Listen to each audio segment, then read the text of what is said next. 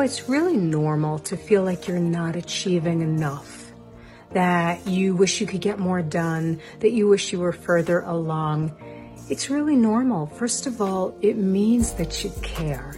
It means that you care about your progress, you care about achievement, you want things in this lifetime, and that's a really powerful thing.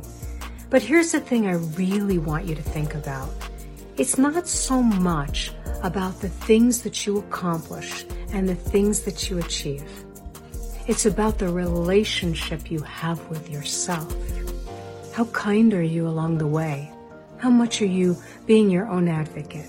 How much are you believing in yourself even when other people don't believe in you? How much are you holding a vision even when the thing you want isn't here yet? And how much are you comforting yourself and praising yourself for being in this one holy, incredible lifetime that is yours? So wherever you are, that's the achievement I'd love to see for you, is having an amazing relationship with yourself. Short Cast Club